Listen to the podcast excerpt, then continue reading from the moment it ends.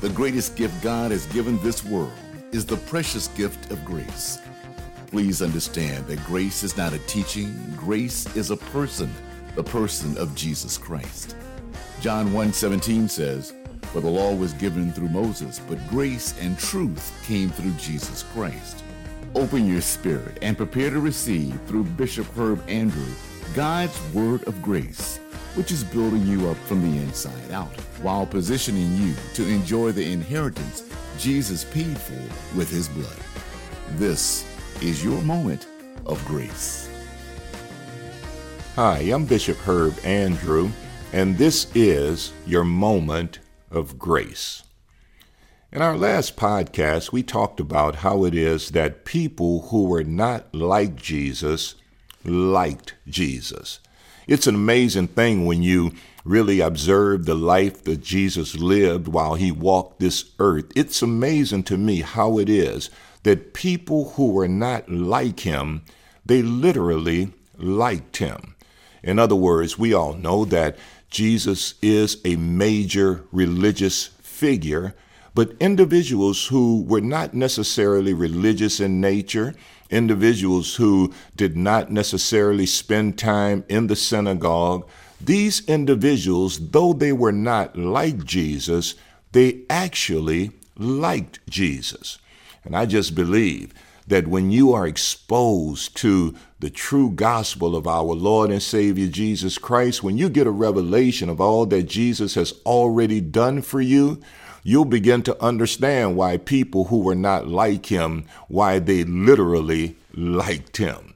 You know, when you think in terms of God's grace, when we think in terms of how it is that because of that grace, that unearned, unmerited, undeserved favor. I, I, I, love the fact that that it is undeserved favor, even though I may not, you may not deserve it. Because of the finished work of Jesus, we get to enjoy it. In other words, because of God's grace, we as believers are able to enjoy good that we don't deserve because Jesus took all of the bad that we do deserve. And when you get a revelation of that, when you really begin to walk in the revelation of all that He has already done, then why would anyone not want a relationship with Jesus Christ? See, it's, it's a wonderful thing. It's a wonderful thing to consider that people who were not like Jesus, they actually liked Jesus. I believe that the reason they liked him so much is because whenever Jesus entered your life, he enters your life bearing gifts. I like to call him the gift that keeps on giving because he himself, he is a gift to us. But when he comes into our life, he always comes bearing gifts. We talked about it in last week's podcast how it is that he comes into our life with this gift of absolute forgiveness this forgiveness that is free from any imperfections. It is complete, it is perfect in nature. And it is an amazing thing to understand At once Jesus comes into our life, we now get to enjoy this gift of absolute forgiveness. I want you to hear me today because when Jesus died on that cross, you must understand that even if you have never put your faith in him, he died for your sins as well. The price, the penalty for your sins have already been paid for. And all he is waiting for you to do is just embrace his finished work so that you too can enjoy this awesome gift of absolute forgiveness. It's amazing because when you begin to walk in that, you begin to understand that because of the grace of our Lord and Savior Jesus Christ, His grace constantly reminds us that our past does not serve as poison to our future. How so? Because all of the sins of our past, all of our sins have been forgiven. Past sins, present sins, and future sins. He says it like this in 1 John chapter number 2 and verse number 12. I write to you little children because your sins are forgiven for he says, I write to you, little children, because your sins are forgiven you for his name's sake. That phrase, are forgiven, it literally describes an action which is viewed as having been completed in the past once and for all and never ever needing to be repeated again. Listen, my friend, because of what Jesus has done, you too can embrace the gift. You too can enjoy this gift of absolute forgiveness. That's why people who were not like Jesus, they actually like Jesus. Because every time Jesus came into your life, he comes bearing these awesome gifts. He himself is a gift, but he is a gift that keeps on giving. You know, I thought about how it is that when you look in our society today, our society is filled with individuals who are walking around under self condemnation. Think about it, man. The, the, the, the, the one person is, is that is harder on you than anyone else is you. In other words, no one, absolutely no one is harder on us than we are on ourselves. When we make a mistake, oftentimes we condemn ourselves. We, we pronounce ourselves guilty. We, we pronounce ourselves sentenced for punishment. We, we judge ourselves and, and, and we go as far as to pronounce ourselves unfit for service or unfit for use.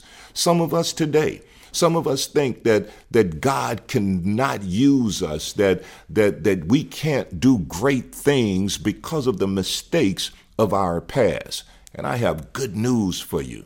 Because of Jesus Christ, because of his finished work, you too can enjoy the gift of no condemnation.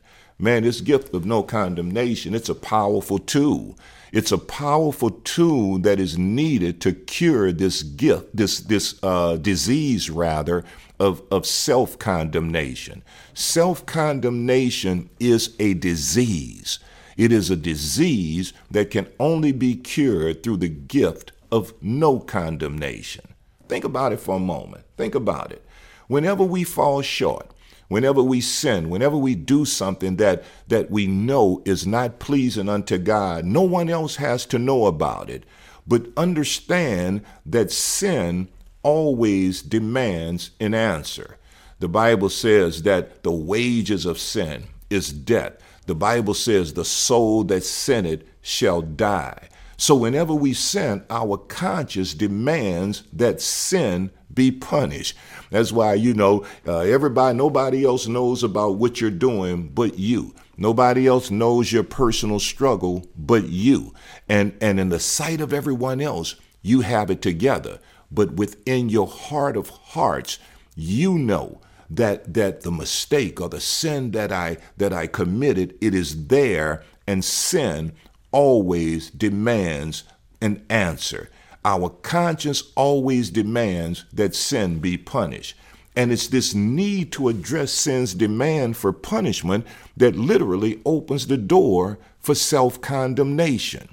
This is what makes the grace of our Lord and Savior Jesus Christ so special. Because think about this even though sin demands an answer, even though whenever we make a mistake, our conscience demands that our sins be punished, grace, when we make a mistake, it literally turns all of the attention to the cross. It takes the attention off of us. It takes the attention off of our mistake. And grace turns all the attention to the cross of our Lord and Savior Jesus Christ, where the full punishment for our sins took place. And because all of our sins have been punished in the body of Jesus Christ, now you and I can walk around with this gift of no condemnation. What a blessing! What a blessing! What a blessing it is to be in relationship with Jesus, who is never, did you hear what I said? He is never the source of condemnation.